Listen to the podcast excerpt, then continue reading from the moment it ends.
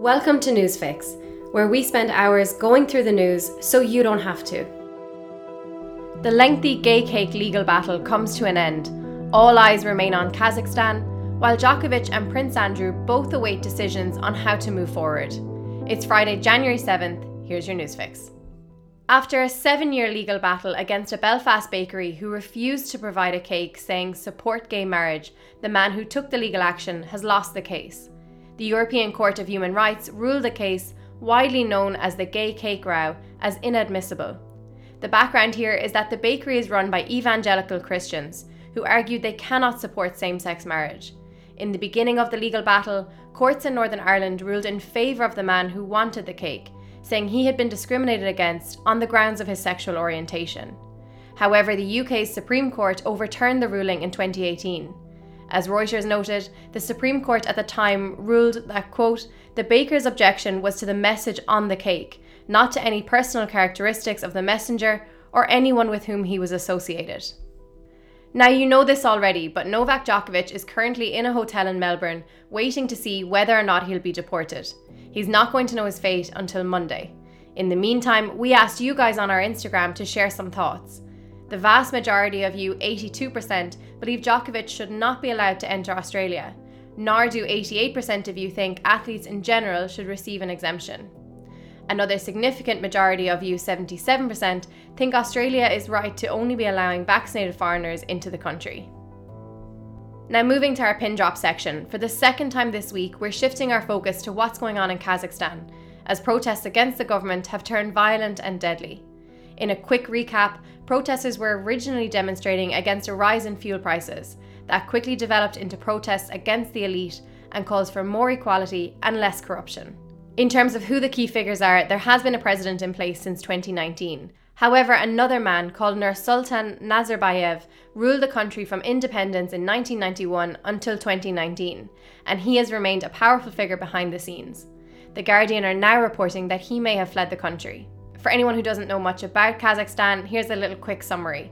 The Central Asian country and former Soviet state is located between Russia and China and is a majority Muslim country. As the Times noted, it is the world's ninth largest country, bigger than Western Europe, but its population is only about 19 million people. In terms of Russian involvement, a Russian led group of troops has been sent in to try and stabilise the situation. As many publications have noted, the speed at which the situation deteriorated will be of alarming concern to President Putin, particularly the speed at which demonstrators turned against the country's former leader. Another interesting angle on all of this is Bitcoin, According to the Times, Kazakhstan accounts for 18% of the world's Bitcoin mining operations, and the unrest has reportedly wiped 5% off its value. In the newsletter, we've included a link to a very helpful analysis piece from CNN, and we've also included a comprehensive explainer of the situation, which was aired by Channel 4 News last night. Now, a judge on Tuesday said they'll decide pretty soon on whether or not to dismiss the civil lawsuit against Prince Andrew. That decision is yet to be announced. Meanwhile, the Times report Prince Andrew hasn't ruled out making an out of court settlement with Virginia Giuffre, but it is unclear how that information was sourced. Going back to the Ghislaine Maxwell trial, there are also reports that now a second juror has acknowledged being the victim of sexual abuse as a child during jury deliberations. Maxwell's lawyers argued this gives grounds for a retrial. Remember that towards the end of last year, Maxwell was convicted on five out of six counts, and while a date for sentencing has not yet been set, she potentially faces the rest of her life in jail. And if there is any significant updates on either angles of this story over the weekend, we'll announce it on our Instagram, which is newsfix underscore, so be sure to give us a follow. Now, something we're listening out for a David Bowie album called Lost will be released today to mark what would have been the late singer's 75th birthday. According to BBC News, the music was originally recorded in 2001 and leaked in 2011.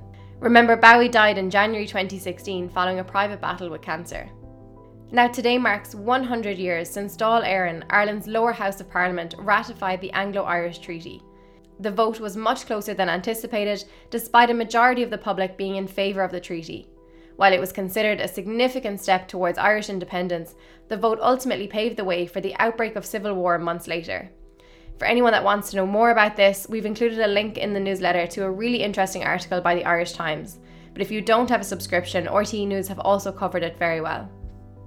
This Saturday marks 30 years since the famous moment when the late President Bush vomited on the lap of the Japanese Prime Minister at the time after taking ill during a state dinner.